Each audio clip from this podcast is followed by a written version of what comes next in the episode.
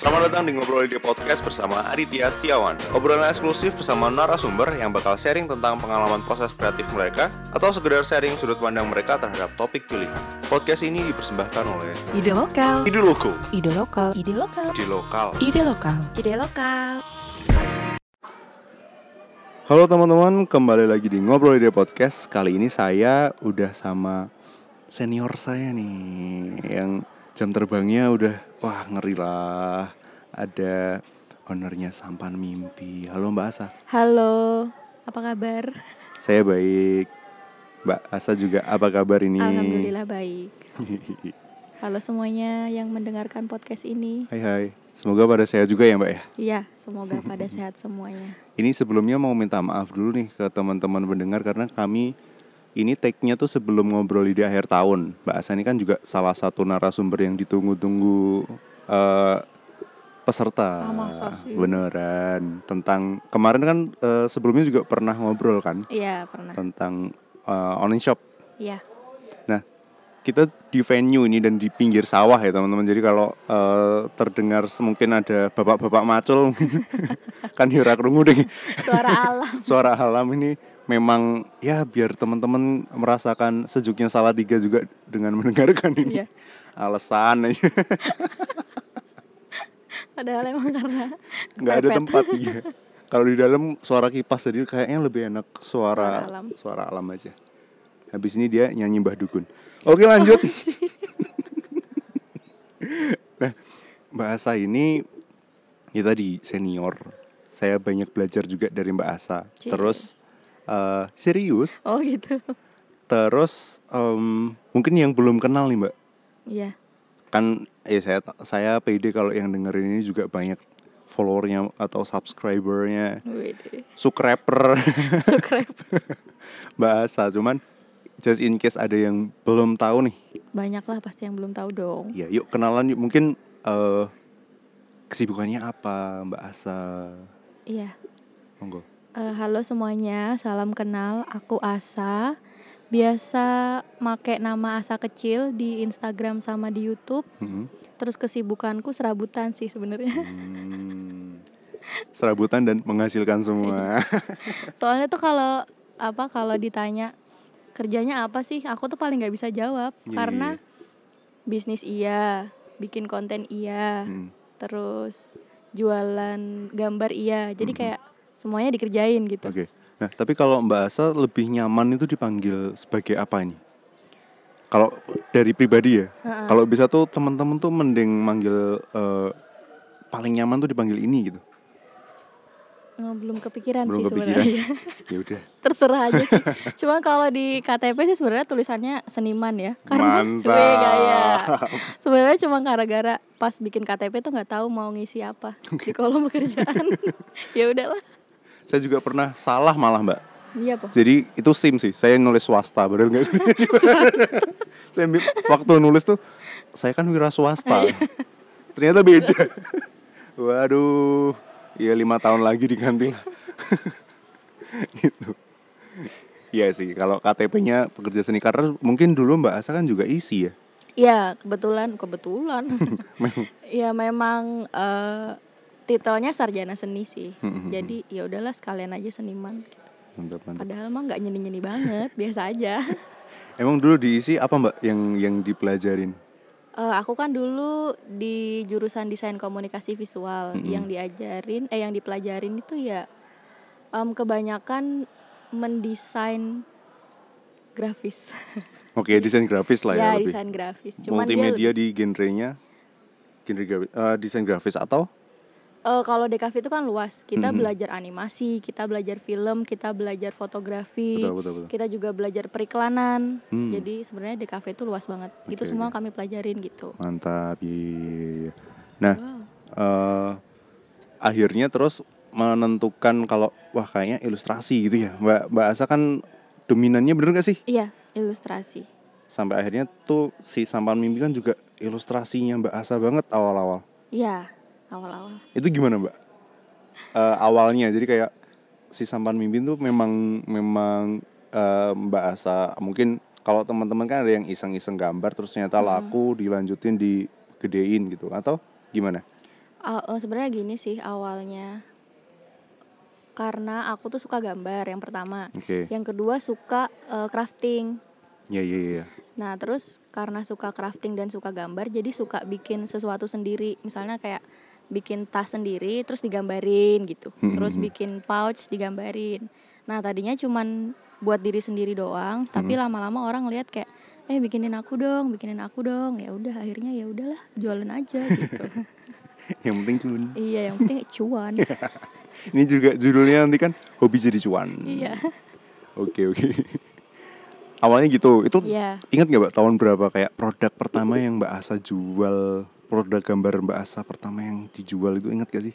di sampan mimpi atau sebelum sampan mimpi nih Eh momennya sebelum sebelum jadi sampan mimpi udah mulai ngerjain. udah aku dari SMP udah jualan Wah iya mantap berarti. Ya udah ceritain aja tuh pro- eh, SMP berarti kan backgroundnya udah dari SMP tuh Mm-mm. delok apa sih Dek? didol. Iya, jadi sebenarnya sih si, eh, aku mulai berjualan itu alasannya simpel karena nggak dikasih uang jajan yang banyak sama orang tua. Oke. Terus tapi pengen kayak misalnya uang jajan tuh cuman cukup buat PP naik angkot, transportasi. transportasi sama jajan paling nggak bisa makan gitu. Paling jajannya cuman satu snack doang. Oke. Iya, iya. Makan juga bawa dari rumah kan. Hmm, Oh dikasih bekal Mm-mm. ya. Jadi kalau teman-teman tuh kan mau istirahat pertama jajan apa, istirahat Mm-mm. kedua jajan apa. Betul. Kan kita ngelihatnya aduh pengen tapi Mm-mm, uangnya nggak ada. Nah, akhirnya gimana caranya biar dapat uang tambahan nih, biar aku bisa jajan lebih banyak.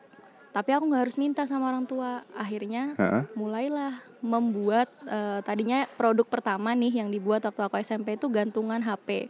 Dulu kan ngehits Oh banget. iya yang dulu las- ada LED-LED-nya kan kalau ada Ya, SMS langsung jadi disco Nah, otomatis. gitu sih. oh iya, enggak yang kayak gitu. nggak bisa bikin yang nyala-nyala jadi kayak eh, gantungan HP-nya tuh di custom ada namanya terus Oke. kayak ada bulu-bulunya kayak gitu Mhm. itu dari kelas 2 SMP sampai kelas 3 SMP Berarti memang dari dari kecil pun dari SMP pun udah crafting crafting gitu mbak. iya sebenarnya dari kecil sih Malah, leb- hmm, malah iya. cuman kan kalau dulu nggak kepikiran buat dijual kan nah baru Hmm. kepikiran dijual tuh pas SMP Oke, nah mungkin Mbak Asa ini adalah salah satu siswa SMP yang nilai KTK-nya tinggi ya. Iya iya iya iya KTK. benar. Ba- ba- bahkan aku waktu SMP, ini aku nggak pernah cerita ya. Tapi mungkin teman-teman SMP ku tahu. Jadi waktu pelajaran KTK tuh ada pelajaran menyulam. Oke, ya, kayaknya Iya. tahu nih. Bisa ditebak ini apa ini. Oke. Ya, itu kan disamaratain ya semua eh, cewek nyulam, cowok nyulam. Pertama nggak semua cewek bisa nyulam. Hmm. Yang kedua hampir semua cowok nggak bisa nyulam. Betul. Itu adalah lahan usahaku. Komoditas. Dari situ aku mencari pe- melihat peluang dan ayo sini aku bikinin tugasnya tapi bayar ya. Nukangke. Ya ya ya ya ya. Oke. Kayak gitu. Nah, itu berarti eh, tadi kalau balik lagi tentang produk pertama yang dijual Oh, iya. HP tadi, gantungan Mm-mm, HP. Gantungan HP. Tadinya itu kan belum ada gambarnya, cuman Mm-mm, nama. custom nama doang. Mulai ada custom gambar itu pas SMA. Aku jualan sepatu lukis sama eh semuanya deh yang dilukis, ya sepatu, tas, pouch, macam-macam yang dilukis Oke, gitu. jadi memang udah karena SMP juga udah bisa melihat peluang Mm-mm. dan ditambah mungkin habis itu kan skill gambarnya udah mulai kebentuk Ya lumayan sih, cuman nggak bagus-bagus banget juga sih dulu. ya maksudnya paling nggak udah bisa bikin eh, bisa yang harusnya nggak digambar ini udah mulai digambar jadi ada Iya. tambahan value di betul. produknya Mm.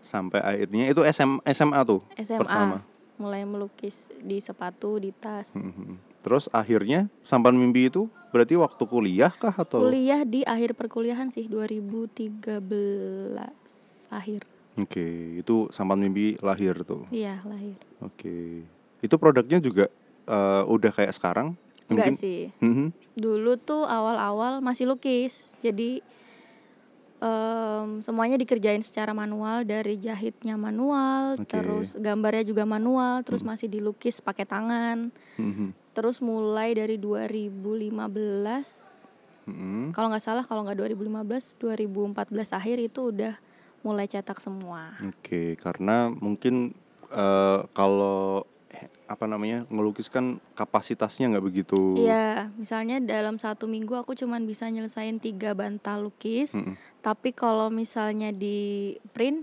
satu hari mungkin bisa jadi 10 gitu. Karena kan sama-sama gambar tapi Iya. nggak manual ya Iya, yang di print itu di gambarnya di eh, komputer. di komputer Iya. digital dan ada asetnya gitu Iya, betul. Hmm, hmm, hmm.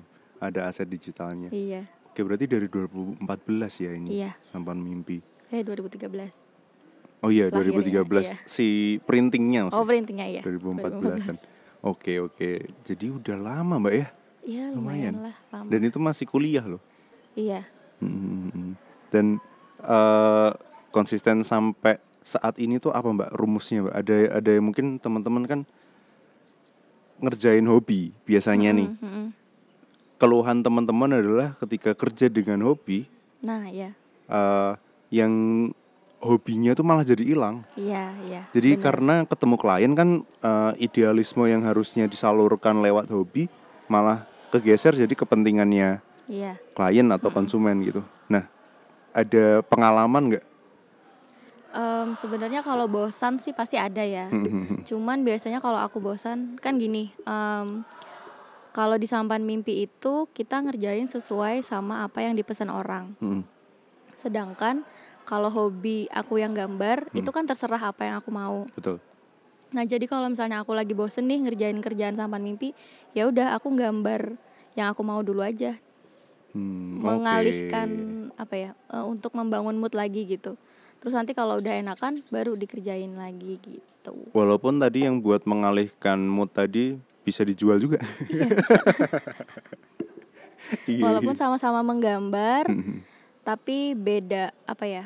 eh, yang satu hobi yang benar-benar pure, hmm, yang satu em, awalnya dari hobi tapi kemudian jadi pekerjaan gitu. iya iya iya. nah tapi mungkin kalau dari sudut pandang ya mungkin awam ya yang eh, yang tahu tapi mbak Asa ini saya perlu tahu juga eh mbak Asa ini kan juga dicarinya gara-gara stylenya mbak Asa kan udah ada di tahap gitu belum sih Hmm, ada ya eh, ada tapi nggak banyak sih. Oke, jadi kayak kan ada ya teman-teman yang memang bisa konsisten dengan idealisnya karena malah idealis itu yang dia eh, konsumen cari. Mm-mm. Tapi resikonya dia harus menciptakan pasar bukan bukan apa namanya menyediakan pasar yang ada gitu. Iya.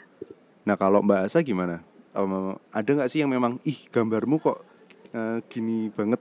Jadi kayak lu istilahnya kalau cewek itu kan lucu, itu ya. Lucu, iya. Em, ini sih kalau misalnya di sampan mimpi Mm-mm. em, ada yang request eh, aku mau dong gambarnya yang kayak gini yang ditunjukin tuh gambarku. Oke. Tapi ada juga yang mau gambarnya beda gitu. Hmm, Jadi nggak semuanya. Tapi kalau misalnya orang nyari ilustrasi, Mm-mm. ilustrasi yang keperluannya macam-macam sih bisa untuk eh, wedding invita- invitation, Mm-mm. ada yang buat blog dia atau web dia. Nah, Oke. biasanya dia langsung menghubungi aku terus bilang aku mau dong digambarin sesuai dengan karakter kamu gitu Oke, sih. stylenya Mbak Asa. Ya gitu. Oke, Tapi, kalau di sampan mimpi sekarang stylenya udah banyak. Oh oke, jadi eh, bisa dibilang lini stylenya Iya. ada beberapa pilihan gitu Ah, ya. ada lima pilihan style gitu sekarang. Mantap. Oke, nah mungkin teman-teman juga bisa kepo-kepo tuh. Iya boleh. Instagramnya ya. apa mbak?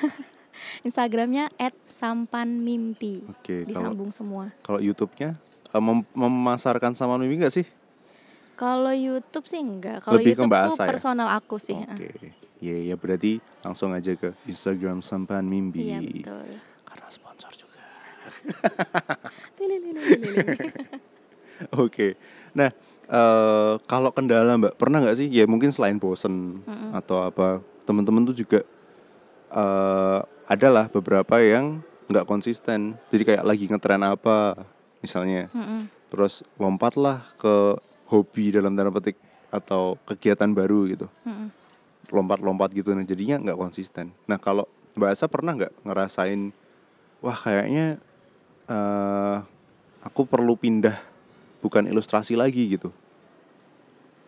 Em, kalau aku gini sih, Mm, eh, kit- menyukai sesuatu yang baru itu pasti pasti ada. Iya. Pasti akan selalu ada. Cuman em, itu balik lagi ke kita sih. Kalau kita mau konsisten ya konsisten apa sih? Iya maksudnya kalau udah milih itu ya eh, terjunin sekalian. Nek wis Iya. nyemplung. Tapi kalau aku sih biasanya suka hal baru itu nggak jauh-jauh dari se- yang sebelumnya aku lakuin Oke, gitu. jadi mungkin bisa jadi kalau itu tadi ilustrasinya produk nanti sub produknya apa Iya, atau tambah lini tapi masih satu circle gitu ya. Iya gitu sih Oke. Nah, kalau kendala lain, Mbak, selain selain yang tadi eh, saya tanyakan ada nggak sih yang eh, ini nih resikonya kerja eh, mengerjakan hobi gitu. Memprofesionalkan hobi. Em, apa ya kendalanya ya menurut aku yang paling besar kendala kendalanya adalah Hmm. itu yang kita bicarain tadi ketika hobi itu eh, udah jadi pekerjaan maka hobi itu nggak akan jadi hobi lagi Oke. karena iya kita benar ya. eh, itu kan di sampan mimpi juga eh, seperti itu terus di YouTubeku juga Oke. Mm. kadang ada permintaan-permintaan klien jadi kan aku bekerja sama sama beberapa brand sama ada juga sama beberapa company Mm-mm. Mereka tuh minta aku misalnya bikin video kayak gini kayak gini kayak gini tapi aku merasanya aduh kok nggak aku banget ya Hmm. aduh kok terlalu iklannya kok nggak soft selling banget Oke, gitu iya iya. kadang kerasa aduh gimana ya gitu. tapi aku mikir lagi karena aku butuh cuan tapi iya kan Iya benar. Iya iya pasti dong Heeh, realistis dong. iya karena aku sudah memutuskan untuk terjun ke situ Mm-mm. kemudian aku harus tahu resikonya apa Oke. Eh, yang bisa mengontrol juga aku kan aku Mhm. bisa menerima ini oke ini cocok buat aku Hmm. oke ini penawaran ini nggak cocok buat aku jadi itu sih kita pinter-pinter untuk me, apa ya me, Menyortir, mem- Iya. memprioritaskan. memprioritaskan yang mana yang bisa Cocok. kita kerjakan Mhm. yang mana yang ah kayaknya enggak deh gitu. Iya. Nah, kalau ada saran nggak, buat teman-teman mungkin nggak cuma milih brand ya, mungkin kalau milih brand udah ya perlu jam terbang kayak Mbak Asa. Mm-mm. Cuman kayak milih prioritas lah paling enggak itu caranya ngukur kayak gimana ya? Tadi kan kalau Mbak Asa lebih kok enggak aku banget Mm-mm. atau terlalu hard selling banget. Mm-mm, mm-mm. Ada saran nggak untuk milih? Bisa aja nih milih, oh aku ngerjain A apa ngerjain B ya gitu. Biasanya yang jadi pilihan apa dulu indikasinya? Yang pertama cuannya banyak. Mana yang lebih banyak? biasanya gini sih kalau misalnya ada email kerjasama Mm-mm, di YouTube ya mm-mm. eh, dia dia nawarkan kerjasama aku tanya dulu Hmm. kerjasamanya apa Mm-mm. bentuknya seperti apa maksudnya outputnya maunya seperti apa aku bikin video seperti apa oke, terus oke, oke. produknya apa nah misalnya dia sampaikan produknya Hmm. pembesar gitu atau penumbuh Pemanjang. apa gitu. pemanjang penumbuh apa nah pertama itu udah nggak masuk list aku misalnya Iya, iya. yang nggak akan aku terima gitu Oke. jadi dari awal udah udah tahu nih apa aja yang bisa masuk list kita mana yang enggak Nah, itu juga menarik karena saya juga ada di- pernah di posisi itu. Tapi apa ya? Kalau email mungkin enak, Mbak. Mm-mm. Tapi pernah tuh ketemu di ide lokal kan juga ada nih eh, beberapa line up brand-brand yang kayaknya jangan jangan jadi sponsor dulu gitu. Iya. Nah, itu ketemu tuh dan kayak eh, dilingkari orang gitu nah. Saya saya datang di eh, meetingnya mereka intinya gitu. Mm-mm. Nah, terus nolaknya juga berbelit-belit lah. Iya. kayak maunya tuh tujuannya A tapi muter muter gitu ya Muter biar orang tuh entah bingung dulu sampai akhirnya oh ya wis ra apa-apa gitu. Nah, kalau eh, nemuin kayak gitu pernah nggak, Mbak? Ada kalau secara langsung sih nggak pernah ya Oke. selama ini biasanya kalau nggak dari DM Instagram Mm-mm. dari email sih biasanya Oke, berarti nolaknya lebih isa dengan kata-kata format gitu lah. ya. iya heeh. Oke, iya, nanti iya. dikabarin lagi ya kita suka dikabarin kabarin Tapi dulu pernah saya dapat tips cuman belum pernah belum pernah sampai diaplikasikan. Ada yang melipirnya pakai harga yang memang harga tolaan gitu. oh iya iya itu bisa bisa, Bisa jadi ya? iya Dan ternyata dikasih harga tolaan dia mampu. iya ternyata dikasih harga berapa aja Iya. oke brandnya menyanggupi itu resikonya. Oke. Nah, berarti ini kita uh, udah dikit-dikit tentang YouTube-nya Mbak Asa ya. iya Nah, Boleh dong tanya-tanya Mbak tentang ber YouTube itu tuh di 2020 tuh udah telat belum sih? Enggak sih menurut aku, karena menurut data yang aku sendiri lupa. Pokoknya aku tuh kayak pernah dan baca. bangga ya. dan bangga dan aku sendiri lupa. kayak aku tuh pernah baca. Eh, bukan, aku bukan pernah baca. Hmm. Aku waktu eh, sebulan yang lalu kan ikut YouTube ini kan kreator camp di Jakarta. Oke, Nah, itu diundang ya? Bahasa iya, dapat ah, undangan. Eh, iya diundang. Diun- iya diundang nih. Bingung gitu diundang apa enggak. Sebenarnya daftar sih, cuman Oke, kan nggak dipilih. semua. Iya dipilih gitu. Hmm. Eh, jadi di sana tuh kita dikasih tahu kalau penonton YouTube di Indonesia tuh semakin tahun semakin banyak. Oke. Jadi untuk memulai YouTube hari ini, tahun depan itu nggak ada salahnya menurut aku. Oke, nah buat mungkin kan sekarang kalau adik-adik SMP, SD gitu Mm-mm. cita-citanya udah Jadi YouTuber. betul. Saya juga pernah baca, cuman nggak lupa. Maaf guys. itu kita kan di, sekarang di era disrupsi, Iya. di era era yang saling ganggu industri gitu. Mm-mm. Ada statement yang saya tuh lumayan tertantang tapi juga sedikit takut. 65 pekerjaan di masa depan itu belum ada sekarang. 65% pekerjaan yang yang dikerjakan beberapa tahun ke depan belum ada nih sekarang. Jadi kayak YouTuber eh, 15 tahun yang lalu emang ada bahkan Iya. mungkin 10 tahun yang lalu emang sudah menghasilkan Iya, gitu. mm-mm. Kan untuk orang-orang yang memang serius eh, gadgetnya, gearnya udah neko-neko gitu mungkin Iya. gitu ya jadi eh, nggak masalah ya mbak menurut mbak Asa gimana nggak masalah menurut aku karena karena ya ini cheesy banget sih tapi bener. iya iya nggak Iya. apa-apa apa-apa Eh, kita kan udah ada di era digital ya Mm. dan aku tanya deh, kamu terakhir nonton TV kapan? Tiga bulanan eh sorry tiga mingguan yang lalu pun satu acara TV yang memang saya tonton si Vincent Desta itu oh sih iya, aku nonton acara TV di YouTube.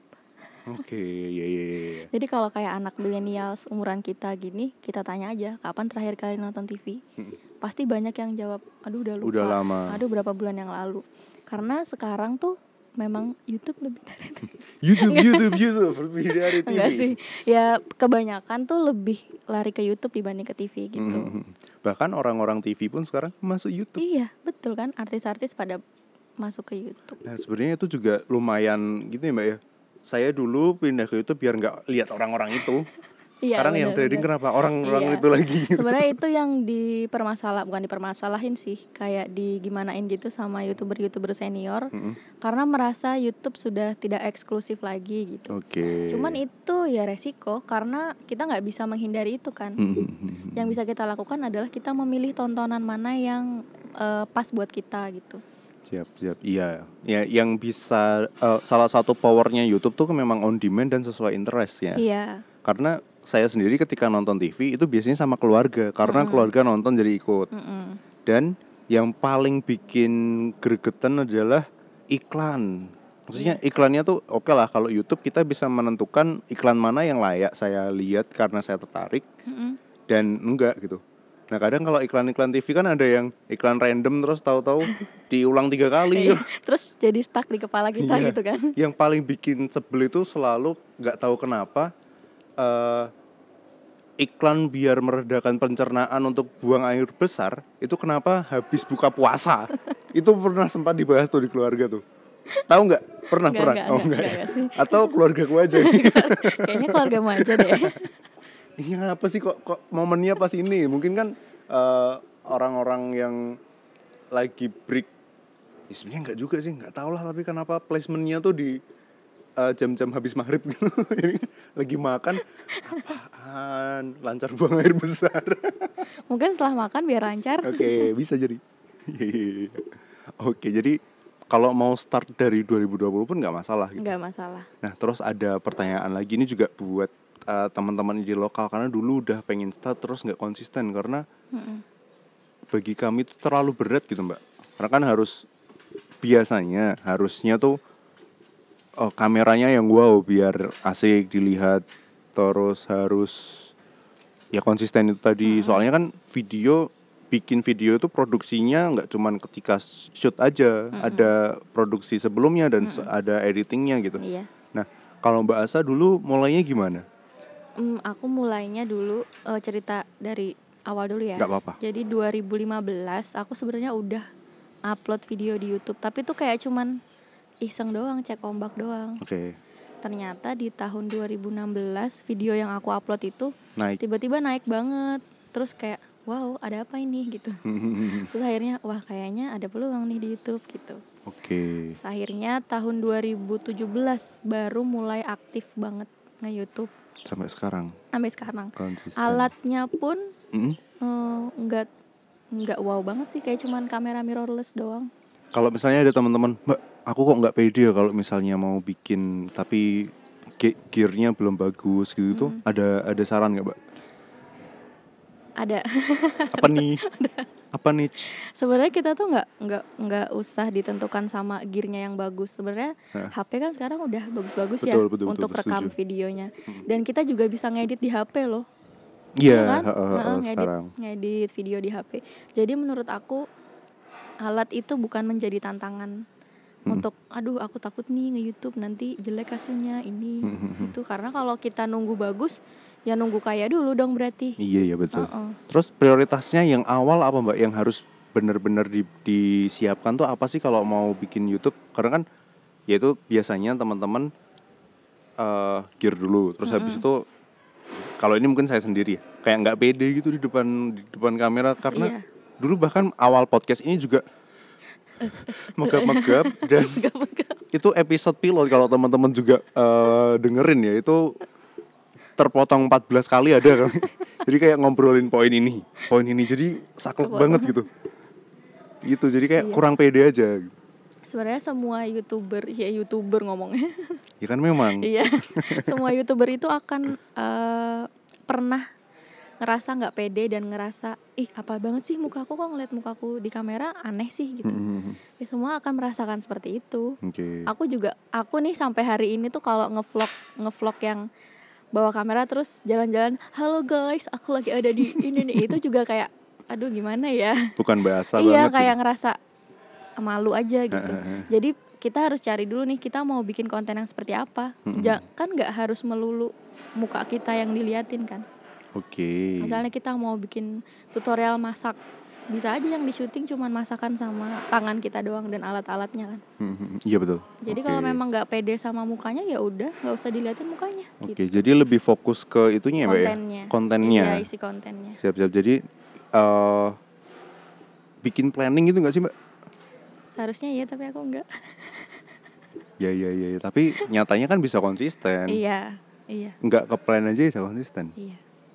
Karena apa ya? apa Ini sih tadinya kan emang nge-YouTube itu awalnya Mm-mm. enggak bener-bener nggak orientasi uang gitu loh. Oke. Jadi eh, karena suka videoku tuh ditonton banyak orang tuh suka, Mm-mm. ada perasaan wow ternyata banyak ya yang nonton video tutorialku yang ini. Iya, terus ada ada pasti kan peluang-peluang baru Iya, kenalan lah paling enggak. Iya, jadi kayak merasa terpecut, terpecut kayak merasa, ya Wah, aku pengen nih," lagi nih bikin nih gitu. Hmm, hmm, hmm. Dari situ sih awalnya, terus dikasih bonus eh, dapat AdSense jadi semakin Semangat. semangat. Iya, gitu. iya, iya, iya.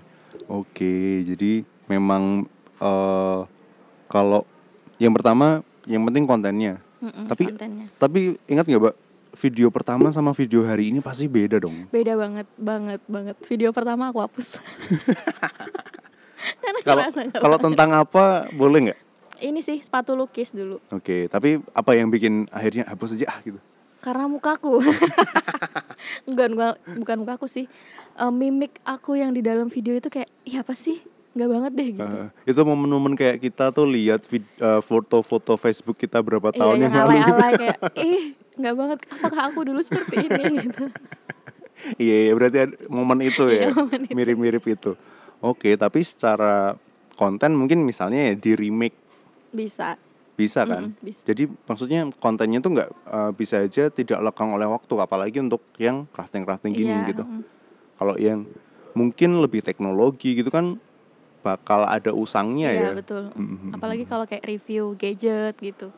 Review gadget pasti eh, besok bakal hilang, tapi yang paling asik tuh karena bisa aja setiap bulan ada yang baru, Mbak. Iya benar. Iya iya. Nah buat teman-teman yang mau review gadget, nggak ada nggak ada nggak ada nggak usah ditungguin. Sponsornya nggak ada yang kecut. Oke oke. Nah, selain tadi akhirnya eh, bikin apa ya awalnya sampan mimpi bahkan pertama ngelukis waktu SMP jadi sampan mimpi Mm-mm. terus akhirnya sampan mimpi punya unit produksi Mm-mm. bikin YouTube gitu apa mbak yang yang eh, ada pelajaran apa sih setel, selama per- perjalanan dari SMP sampai sekarang yang mungkin teman-teman belum tahu nih gitu? Kesannya berat banget sih pertanyaannya. iya ya iya. Oke maaf. Pelajaran apa ya? mungkin Ini sih. saran gitu mau pelajaran ya. iya iya pelajaran aja gimana? iya oke oke oke Kalau pelajaran yang eh, yang aku petik dari pengalamanku sendiri Mm-mm. itu adalah ketika kita fokus bukan fokus sih, ketika kita serius mendalami suatu hal Mm-mm. itu nggak akan mengecewakan kita pada akhirnya gitu. oke Karena aku dari dulu memang suka crafting, Mm-mm. suka bikin ini. Itu yang aku sebenarnya nggak sadari itu ternyata bisa membawa aku sampai di hari ini. Oke. Jadi semua yang aku kerjakan hari ini itu Hmm. semuanya berhubungan sama crafting gitu. Entah itu sampan mimpi, entah itu YouTube aku atau iya sampan mimpi dan YouTube. Iya. Tapi itu ada quotes yang pernah bilang kalau kamu mencintai ses, eh, kalau kamu menghidupi sesuatu maksudnya kamu kalau suka crafting ya crafting terus Mm-mm. yang kamu hidupi itu bakal menghidupi kamu juga berarti kurang lebih gitu ya. Iya seperti itu. Karena ada tuh teman-teman yang mungkin atlet basket itu kan nggak nggak kebayang ya Iya. bisa aja yang memang eh, di dunianya cuman basket gitu. Mm-mm. Cuman kalau eh, mungkin teman-teman pernah dengar-dengar gaji-gaji atlet itu juga lumayan. Wow gitu, ih Iya. dapat bayaran segitu hanya dengan basket gitu. Hanya dengan basket. Kita kan bahasa awam kan hobi Iya. gitu ya, kita kan hanya dengan. Hanya dengan Padahal kalau suruh latihan juga melet-melet tuh orang yang bilang gitu. Nah jadi eh yang yang mungkin teman-teman, wih ada ada soundnya. background soundnya. Kena apa-apa. copyright nggak nih? Oh iya. Kena Ya, nggak sih kalau di podcast ada ada apa namanya batasan batasan cuman nanti bisa di di bisa akali lah. Oh iya. Nah yang tapi kalau gini nggak nggak begitu jelas sih mbak. Di aku Suaranya jelas banget mereka. sih. Oh iya. ayo toh, ayo toh. Nah itu kecil. Terima kasih Om Jari. Sponsor juga. Sa. Jangan lupa untuk Jangan makan lupa di sini. Makan di rumah Jari, meeting di sini mantap. Nah, mungkin apa Mbak ya? Tadi pelajarannya yang yang statement itu benar berarti ya. Iya benar. Kalau kamu memang mau menghidupi Mm-mm. sesuatu, sesuatu itu bakal menghidupi, Menghidupi. kamu balik. Iya. Cuman yang paling menantang tuh sebenarnya konsistensi itu, Mbak. Mm-mm. Kita tuh eh, saya sendiri kadang banyak lah eh, godaan-godaan untuk menyerah. Hal yang paling gampang ketika berjuang itu kan menyerah ya. Iya. Apa Mbak? Pernah nggak di momen itu? Pernah beberapa bulan yang lalu. Jadi ngerasa, tapi ini kayaknya ini diceritain gak ya, wes? Enggak, maksudnya momen-momennya terus comebacknya gimana gitu Comebacknya aja. gimana? Mm. Em, ini sih, jadi beberapa bulan yang lalu. Aku ceritain dulu ya. Eh, tapi ini bakal ini Enggak, nggak enggak, ya? enggak, enggak usah. ya? Eh, gini aja. Em, berarti kan pernah di momen Pernah itu. iya. Terus comebacknya karena mengingat apa? Atau Karena- karena punya pegangan apa gitu? Karena Iman dan takwa? pasti dong. Iya pasti dong. Hamba Allah. Yo. terus terus. terus. Eh, momen comebacknya itu karena merasa masa gini doang nyerah sih masa asa masa seorang asa seorang asa emang Ya, ya siapa kalau ngomong ke diri sendiri Iya. apa dong. masa masa seorang asa ketemu masalah gini doang mau nyerah sih Mantap. me antara meremeh eh, bukan meremeh kan kayak apa sih ngatain diri sendiri kayak Mm-mm. masa sih gini doang nyerah masa sih kayak gini doang mau berhenti gitu Yuk, Itu bisa sih. yuk, gitu. bisa yuk bisa yuk kamu pasti bisa lebih dari ini Mantap. Oke, jadi sebenarnya ya eh momen-momen comeback pasti butuh kayak titik poin dan itu momen turunnya pun ada titik poinnya. Mm-mm. Terus momen comebacknya juga ada eh, momen-momen menyadari itu sebelum mungkin kemarin ada yang cerita sampai nangis seminggu cowok kapusan gitu-gitu. iya beneran Oh, gitu? dia cerita dan asik sih ketemu orang-orang jujur gitu tuh ceritanya apa ya mbak eh nggak nggak sadar gitu lah Hmm. tenane sih gitu sampai nangis tuh tapi ternyata comebacknya keren gitu ya mungkin kita semua sadar mungkin semua semua apa ya downtime downtime kita itu tuh untuk meningkatkan derajat kita Iya, Ini sih Berat, kan berat, berat. eh, budeku dulu pernah bilang bude shout out to my bude.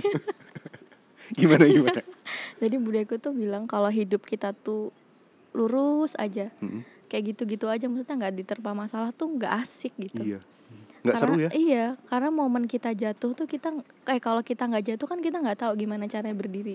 Jadi kita harus jatuh dulu, wis. Mhm. Tapi kalau hidup lempeng-lempeng tuh biasanya sebenarnya ada masalah tapi nggak ketahuan dan itu Iya. lebih bahaya Iya, itu kan. lebih bahaya. Mhm. Jadi mending jatuh sekalian habis itu kita lompat lebih tinggi. Wes.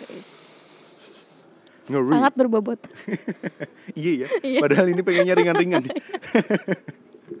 Oke Mbak Asa, kita eh, mungkin ada closing statement apa nih buat teman-teman pendengar? Eh, mungkin yang mau mulai bisnis dari hobi atau yang mau YouTube mulai YouTube. Eh tapi eh, mungkin ada cerita-cerita juga benefit-benefitnya YouTube Mbak selain AdSense apa sih? Selain AdSense, eh, benefitnya dari YouTube adalah eh, dapat kerja sama sama brand tadi. Oh, Itu iya, iya, ya itu iya. cuan juga sih ujung-ujungnya. Oke, ya Iya. tapi berarti kan eh, mungkin kita taunya ya udah iklan gitu ya. Ternyata iklannya nggak cuma dari YouTube. iya, iklannya bisa. Justru ya men- eh, fun fact-nya, Hmm. sebenarnya YouTuber itu kayaknya bukan dari iklan AdSense, Oh. tapi dari kerjasama dengan brand. Hmm, ya, itu ya, yang ya, cuannya ya, lebih ya, banyak, ya. guys. Iya, Oke, soalnya direct ya. Iya, Kalau misalnya iklan kan di- dipilihkan oleh algoritma Iya, ini betul. untuk tampil ini atau Mbak Asa kan juga bisa milih ya kalau nggak salah temanya apa gitu Em, yang ik- yang tampil. Kalau itu aku belum tahu sih. Hmm. Aku taunya kita bisa menentukan seberapa banyak iklan yang tampil di video Oh. kita kalau videonya di atas 10 menit. Jadi sekarang kan ada yang empat gitu ya. Iya, ada Oke, yang misalnya satu detik sekali diiklanin gitu. Jadinya nonton sih. iklan. Kebangetan sih. Oke, tadi lagi eh, balik lagi Mbak. Kita udah nggak kerasa hampir 40 menitan. Wow. Nggak kerasa ya? Iya, gak kerasa. Mungkin itu eh, apa sih kalau teman-teman mau mulai itu kayak gimana eh biar madep-mantep karep ya, biar hatinya tuh tertata dari awal gitu. Untuk start entah memulai bisnis dari hobi atau mulai YouTube. Silahkan Mbak Asa. Em, aku pakai tag tagline dari salah satu marketplace. Oke, Mulai saya tahu. Oke, saya tahu. mulai aja dulu. Oke.